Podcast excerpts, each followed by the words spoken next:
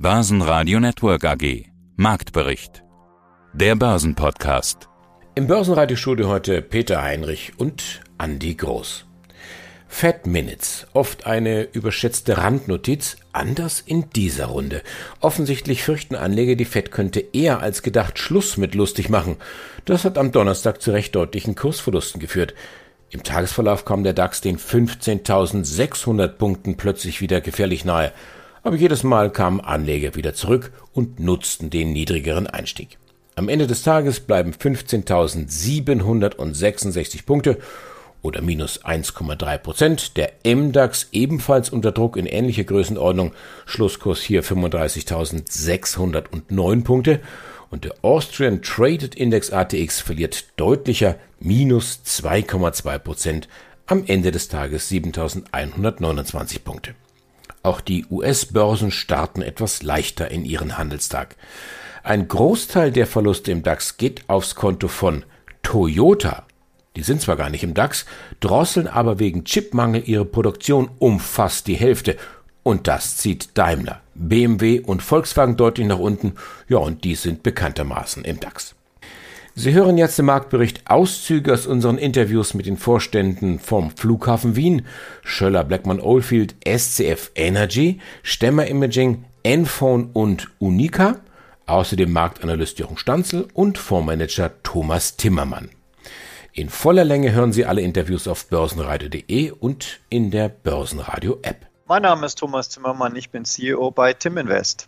Das beste zweite Quartal seit Jahrzehnten, das hatte ich kürzlich gehört. Also die Bilanzsaison, die scheint richtig gut gelaufen zu sein. Anleger sehen das jetzt offensichtlich auch so. Der DAX hatte die sechzehntausend Punkte genommen und wieder verloren. Was ist denn da heute los? War das eine Bullenfalle? Also normalerweise sind ja die Fed Minutes eher eine Randerscheinung. Sind es die Taliban? Was macht denn die Anleger heute so pessimistisch? Ich glaube, es ist einfach eventuell der Anfang von einer längerfristig notwendigen technischen Korrektur, die wir einfach noch nicht gehabt haben. Also jetzt waren zuletzt die amerikanischen Märkte halt mal ein bisschen schwächer. Es hat dort kaum Korrekturen gegeben in letzter Zeit und die Nervosität macht sich ein bisschen breit. Das mit der Bilanzsaison, das ist natürlich auch ganz toll, nur die Börse guckt eigentlich ins erste Halbjahr zweitausendzweiundzwanzig schon und da kommen jetzt mit Covid, mit potenziellen geopolitischen Spannungen, mit der Schwäche in China schon ein paar Fragezeichen auf, ob diese Wachstums, diese Übererfüllung von Prognosen, ob die so weitergehen kann und das ist vielleicht so langsam mal der Anlass für eine erste zarte technische Korrektur an den Börsen. Der DAX ist ja nett und fein, sagen viele. Die Musik spielt aber ganz woanders, an der Wall Street. Und der S und P fünfhundert, er ist ja dort für die Hausmusik mehr oder weniger zuständig als Big Band. Wie gefällt Ihnen der S und P fünfhundert zurzeit? Ja, eigentlich ist er ja viel zu gut gewesen die ganze Zeit. Er hat ja überhaupt keine Rücksetzer mehr gezeigt. Und generell, das haben Sie sicherlich auch schon festgestellt in Ihren Interviews, ist ja der allgemeine Tenor, alles sieht gut aus, die Aktienbörsen werden erstmal weiter steigen. Und das könnte jetzt aber zumindest mal mit einer technischen Reaktion zum Ende kommen, denn der S und P fünfhundert hat sich seit den Tiefständen in der Covid-Krise letzten Jahres ja verdoppelt. Und oft ist das auch so ein Niveau, wenn man historisch zurückschaut, wo dann immer so Korrekturphasen beginnen. Die müssen nicht wahnsinnig tief gehen, aber die können sich schon über ein paar Monate erstrecken. Hallo, Jochen Stanzl hier, C M C Markets. Wir hatten ja einen neuen Rekord im DAX mit über sechzehntausend Punkten gesehen. Könnte das charttechnisch eine Bullenfalle sein? DAX-Bullenfalle? Naja, vielleicht. Welche Marken sind denn jetzt wichtig? Ja, noch sind ja die Geldschleusen zwar weit geöffnet, aber sollte sich der Arbeitsmarkt in den U S A weiter erholen, dann dürfen die konjunkturstützenden Anleihekäufe zeitnah reduziert werden. Das belastet den DAX, der ein wichtiges Ziel erreicht hatte. Im Bereich der sechzehntausend-Punkte-Marke ist eine runde Marke, beachtet jeder. Viele taten das zumindest und haben dort sich entschieden, erstmal Gewinne mitzunehmen, was eigentlich auch zu der saisonal schwächeren Zeit bis Anfang Oktober passt. Wir haben jetzt eine Notierung von fünfzehntausendsechshundertfünfzig Punkten, haben also schon mehrere hundert Punkte abgegeben. Ja, technisch ist da weiter Platz nach unten.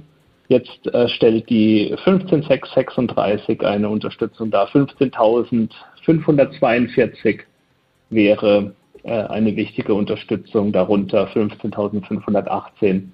Das ist aber wirklich das, was die kurzfristigen Trader interessiert. Nach oben die sechzehntausend-Punkte-Marke. Wer optimistische Entwicklungen erwartet, der sollte auf einen Ausbruch eben über die sechzehntausend warten. Ja, du sprachst es an. Ursache in den U S A zu suchen, das Fed-Protokoll. Oh, beunruhigte die Anleger. Naja, zumindest so die journalistische Überschrift. Die Frage ist, stimmt das wirklich? Die Wall Street verliert, der Dow Jones unter fünfunddreißigtausend Punkte gerutscht. Was ist denn das sogenannte Beunruhigende aus dem Fed-Protokoll? Das habe ich mich auch gefragt, weil da nichts Neues mehr drin stand. Dass, wenn sich der Arbeitsmarkt weiter erholt, sie langsam die Anleihekäufe zurückschrauben, ist etwas, was davor auch schon bekannt war. Ich glaube, der Aktienmarkt sucht einfach auch nach dem Vorwand, auch mal wieder in die andere Richtung zu gehen. Und Anleger suchen nach Gründen für Gewinnmitnahmen. Und ich glaube, dann wird jetzt einfach das Protokoll genommen. Ja, Günther Ofner, Finanzvorstand der Flughafen Wien A G. Herr Ofner, die Luftfahrtindustrie, sie wurde ja von der Corona-Seuche nicht nur als erste Industrie getroffen, sondern noch am stärksten und am längsten, hält ja immer noch an, quasi von einem Tag auf den anderen wurde fast die Geschäftsgrundlage entzogen. Reisen nahezu unmöglich, die Passagiere blieben weg, die Flugzeuge auch. Am Flughafen Wien hat man in guten Zeiten zweiunddreißig Millionen Passagiere abgefertigt, zweihundertsiebzigtausend Flugbewegungen, zweihundertachtzigtausend Tonnen Cargo. In diesem Jahr rechnen sie dann insgesamt mit zwölf bis dreizehn Millionen Passagieren, also etwa eine Million im Monat. Ich gehe mal davon aus, die würden Sie am liebsten alle persönlich mit Handschlag begrüßen. Ja, ja, das wäre fast möglich. Und es sind Zahlen, die wir zuletzt am Beginn der achtziger Jahre gesehen haben. Das zeigt also die Dramatik. Aber wir schauen trotzdem mit Optimismus in die Zukunft, auch wenn vielleicht der Herbst, der Winter noch schwierig wird. Es sollte jedenfalls die Pandemie im nächsten Jahr ihren Schrecken verloren haben. Und das sollte natürlich der gesamten Luftverkehrsbranche dann wieder etwas auf die Beine helfen. Und wir sind auch sehr dankbar für die öffentliche Unterstützung. Wir haben alle unsere Mitarbeiter in Kurzarbeit und mit Hilfe dieser Unterstützung können wir diese Krise auch halbwegs gut überstehen, sodass wir selbst für das Jahr zweitausendeinundzwanzig, für das Gesamtjahr, trotz nur etwa eines Drittels an Passagieren wie zweitausendneunzehn, in Summe mit einem ausgeglichenen Geschäftsergebnis und einer schönen schwarzen Null rechnen. Dann wollen wir mal gucken, wie wir da hinkommen. Die Zahlen jetzt zum Halbjahr, da haben Sie ja Bilanz gezogen, hundertneunundzwanzig Millionen Umsatz, nochmal ein Drittel weniger als vor einem Jahr. Ergebnis vor Steuern minus sechsundvierzig Millionen, dann auf die Aktie runtergerechnet ist es ein Verlust von siebenunddreißig Cent. Die Nettoverschuldung steigt jetzt nochmal an zum Halbjahr auf zweihundertdreiundzwanzig Millionen.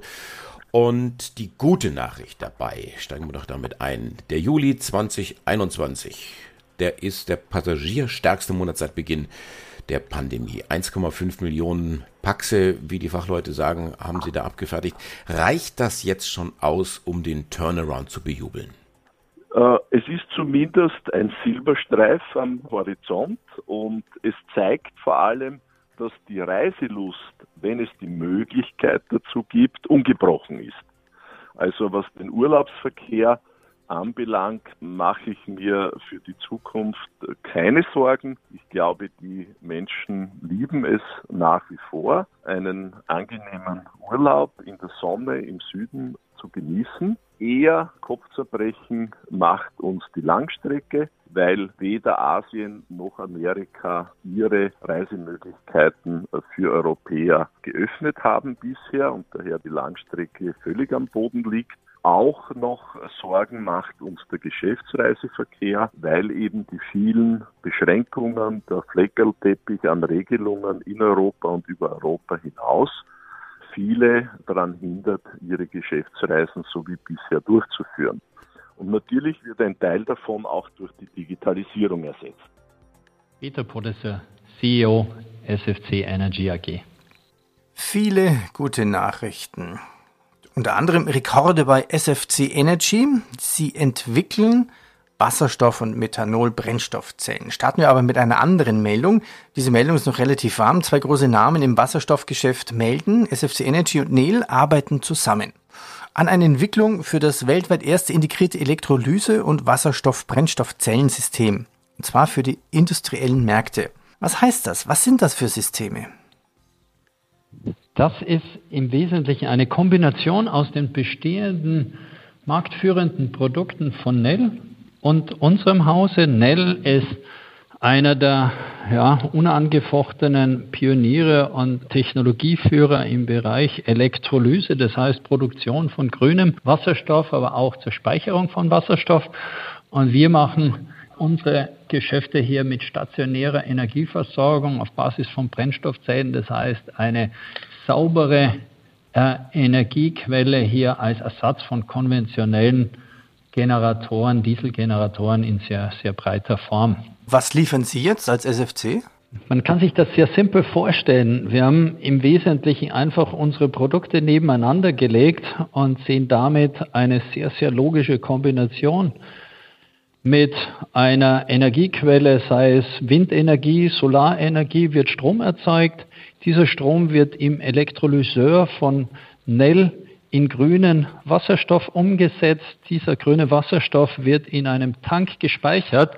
Und in dem Moment, wo hier Energie wieder gebraucht wird, ob für ein Notstromaggregat oder für eine Dauerstromversorgung abseits des Netzes, dort wird der grüne Wasserstoff in einer S F C-Brennstoffzelle emissionsfrei und sauber wieder in elektrischen Strom umgesetzt. Das heißt, auf der gesamten Strecke eine nachhaltige, emissionsfreie Energieerzeugung. Und wie zuerst erwähnt, ersetzen wir damit zum Beispiel ein großes Dieselaggregat als Notstrom für ein Datencenter, für kritische Infrastruktur im Mobilcom-Bereich. Eine Kombination aus heute schon am Markt sehr erfolgreichen und markterprobten Produkten, damit auch einfach ein schnellerer Weg zum Markt. Wir wollen im zweiten Halbjahr nächsten Jahres die ersten Produkte integriert schon in den Markt bringen. Das heißt, Time to Market war hier durchaus noch eine Überlegung, die von beiden Seiten auch dazu geführt hat, diese Kooperation schnell auf die Beine zu stellen. Es gab heute eine durchaus spannende Meldung aus dem Wasserstoffbereich. S F C Energy und N E L A S A arbeiten zusammen an einer Entwicklung für ein erstes integriertes Elektrolyse- und Wasserstoffbrennzellensystem. Ja, schauen wir uns die Partneraktie an, diese Kooperation. N E L, wo steht die momentan?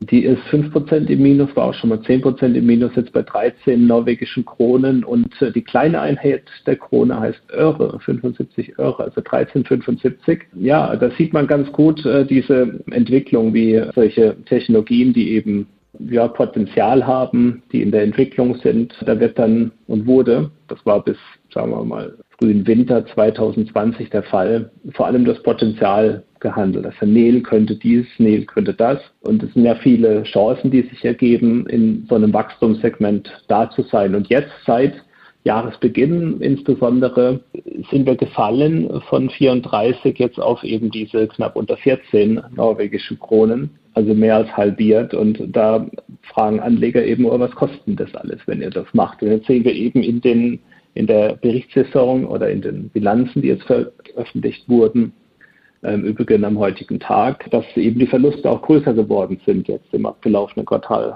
äh, doppelt so groß waren wie im Jahr zuvor.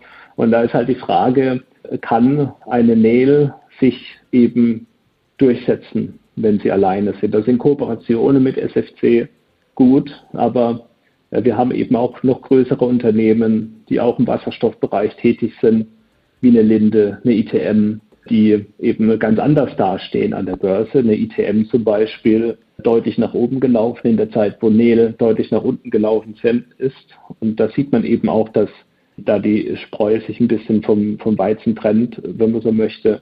Und die Anleger da sehr picky geworden sind, sehr dezidiert und sehr genauer draufschauen, wer hat denn da jetzt die größten Chancen, sich am Ende durchzusetzen.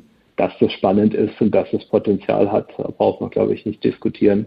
Aber wer wird am Ende da sein, um diesen Markt zu bearbeiten? Da achten die Anleger viel mehr drauf, als einfach nur die Chancen zu sehen, die es geben könnte. Ja, vielleicht steigen ja dann mal die Öres Heißt das so in der Mehrzahl? Ja, vielleicht.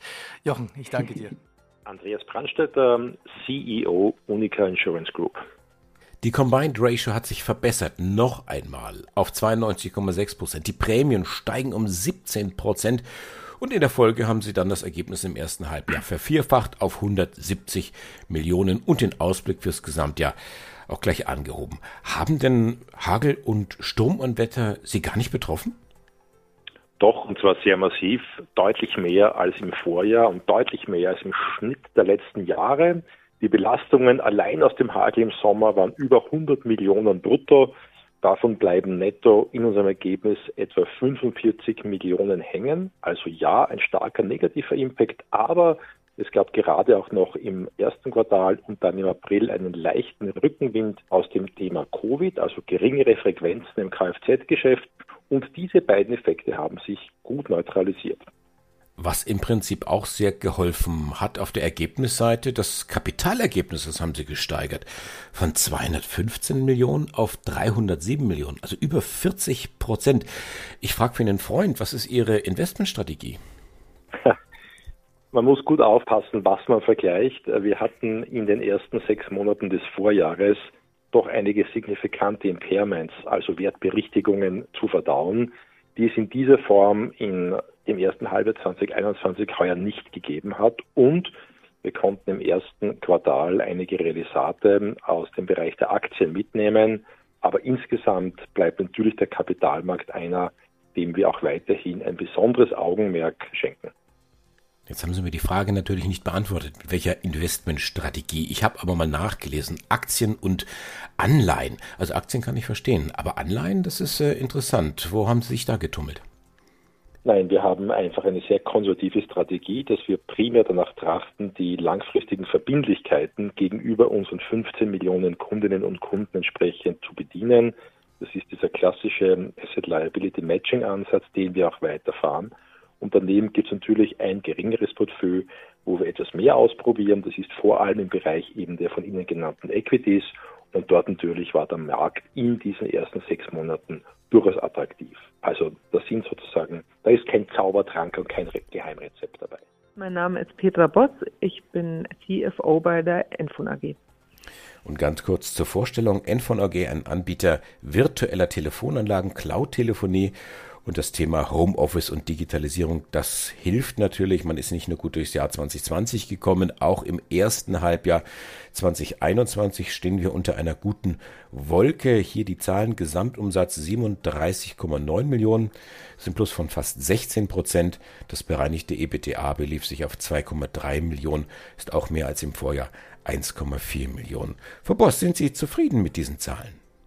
Ja, wir sind zufrieden. Wir würden natürlich immer gerne mehr wachsen, haben große Ambitionen, das auch noch zu steigern in Zukunft. Aber wir denken, dass wir in diesen Zeiten sehr stabiles Wachstum gezeigt haben und sind damit grundsätzlich zufrieden.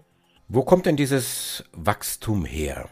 Wir haben die Seed-Basis ausgebaut. Wir vertreiben unsere Produktpalette über dreitausend Partner, die für uns die Produkte an den Endkunden bringen. Und wir haben auch gute durchschnittliche Umsätze pro Seed generiert, dadurch, dass die Leute viel im Homeoffice sind und dadurch viel telefonieren und wir auch Airtime-Umsätze haben. Und das hat uns natürlich auch in die Hände gespielt. Gilt weiterhin Wachstum vor Profitabilität? Das gilt auf jeden Fall, auch wenn die Zahlen vielleicht jetzt ein bisschen anders ausschauen. Aber dazu können wir sagen, dass wir zunehmend mehr auch im zweiten Halbjahr in Marketing und Vertrieb investieren wollen, sodass es auch der Trend, der sich jetzt abzuzeichnen scheint, nochmal drehen wird. Und für uns gilt weiterhin, Wachstum ist das Wichtigste und wir wollen unsere Seed-Basis erhöhen. Wir wollen einen signifikanten Marktanteil in unseren Ländern erreichen und investieren dafür auch, um dieses Wachstum anzukurbeln und zu ermöglichen. Ich hatte ja gesagt, EBITDA, das war positiv, zwei Komma drei Millionen, aber unterm Strich steht ein Minus von zwei Komma fünf Millionen. Wo kommt das her? Da wir recht massiv in Entwicklerkapazitäten investieren und die aber aktivieren nach dem entsprechenden Bilanzstandards und die dann über Abschreibungen wieder ins Periodenergebnis gehen. Und darüber hinaus gibt es noch die Spezialität über I F R S sechzehn, dass wir auch Leasing- und Mieteinnahmen sich dann erst unterhalb vom EBITDA zeigen. Mein Name ist Arne Dehn, ich bin der Vorstandsvorsitzende der Stemmer Imaging A G. Stemmer auf Rekordkurs. Sie haben Technologie für die Bildbearbeitung. Sie schauen präzise mit ihrer Technik. Tor ja oder Tor nein wäre möglich, heißt jetzt wieder in der Bundesliga. Sie sind auch systemrelevanter Zulieferer für Impfstoff, Reagenzgläser zur Prüfung. Und so haben sie auch wichtige neue Aufträge für Batteriefertigung zum Beispiel oder auch in der Autoindustrie, da geht's aufwärts. Herr Dehn, wie gut geht's denn mit der Automobilindustrie wieder aufwärts? Und bitte vielleicht haben Sie für uns ein, zwei Beispiele Ihrer Kundenaufträge, was Stemmer hier prüft. Ja, Sie haben recht, die Automobilindustrie war letztes Jahr durchaus ein kritischer Kandidat, weil der Umschwung von Verbrennungsmotor auf E-Mobilität doch noch nicht die deutlichen Formen gewonnen hatte. Es gab viele Studien und, und auch Prototypen, wo wir natürlich auch mit präsent waren. Aber wir haben doch zum Ende des letzten Jahres und dieses Jahr gesehen und wir erleben es jeden Tag auf der Straße, dass doch die E-Mobilität mittlerweile ja auch in der Serie wirklich Volumen einnimmt. Und wir sind besonders stolz darauf, dass ja die Arbeit, die wir letztendlich auch in diesen Endmarkt E-Mobilität reingesteckt haben, dass wir davon jetzt eben auch die Früchte ernten. Sie haben das Thema Batteriefertigung angesprochen. Ja, wir wissen alle, dass große Gigafactories entstehen, wo hier natürlich auch spezielle Bildverarbeitungssysteme für notwendig sind. Und die Hauptaufgabe war hier, neben der reinen Technologie eben auch schnell verfügbare Lösungen zu haben, um letztendlich auch den Ramp-up der Fertigungen zu ermöglichen, sodass wir hier eben neben der Technologie ja eine Gesamtlösung auch, ich sage mal, ready to install, ja, liefern konnten, die unseren Kunden ermöglicht, eben auch diesen schnellen Ramp-up zu sichern. Das ist sicher ein großer Bereich, der auch uns die nächsten Jahre beschäftigen wird. Insofern sind wir da auch stolz, dass wir ja doch in die erste große Gigafactory hier in Europa auch reingekommen sind.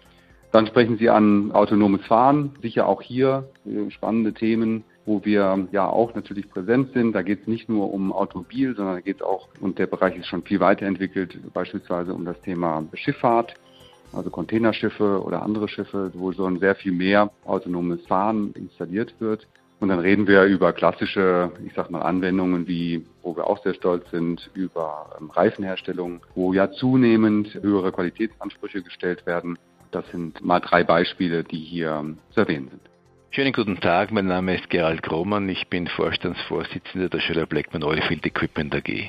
Vom Ölscheich zum Wasserstoffscheich. Saudi-Arabien baut die weltgrößte Wasserstofffabrik. Das neue Öl heißt jetzt Wasserstoff. In Saudi-Arabien, in den Vereinigten Arabischen Emiraten und im Oman entstehen große Produktionsstätten. Dort sollen Wasserstoff emissionsfrei erzeugt werden. Der Wandel hat begonnen. Welche Rolle wird Schöller-Bleckmann vielleicht bei diesem Wandel spielen?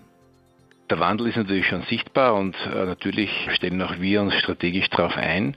Man darf aber nicht vergessen, dass diese Wasserstoffprojekte noch viele, viele Jahre, vielleicht Jahrzehnte oder wahrscheinlich Jahrzehnte benötigen, um hier im großen Stil wirtschaftlich umgesetzt zu werden.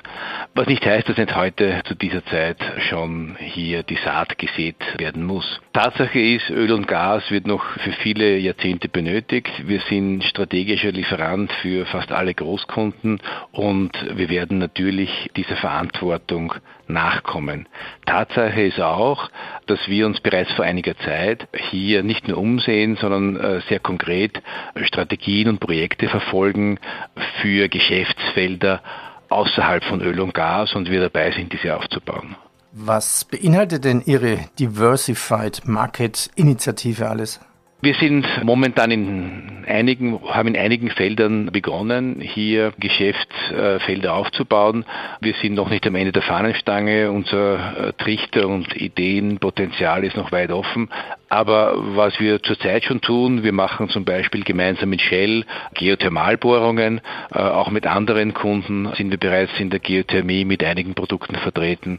In Houston haben wir bekannterweise dieses große D M L S Center. Das ist ein drei D Druck für hochlegierte Materialien. Hier arbeiten wir sehr eng mit der amerikanischen Raumfahrtindustrie zusammen äh, und haben hier Aufträge für, für Schlüsselteile, systemkritische Teile schon erhalten. Wir haben hier Aufträge aus der Halbleiterindustrie für Hochpräzisionsteile. Also wir sind Schritt für Schritt, entwickeln wir diese Geschäftsfelder. Natürlich können diese Geschäftsfelder umsatzmäßig mit Öl und Gas, was wir seit vielen, vielen Jahrzehnten schon machen, noch nicht mithalten. Aber ich gehe davon aus, dass über die Zeit wachsen wird. Das Team vom Börsenradio sagt jetzt Dankeschön fürs Zuhören, wo immer Sie uns empfangen haben. Ich bin Andy Groß. Börsenradio Network A G. Marktbericht. der Börsenpodcast.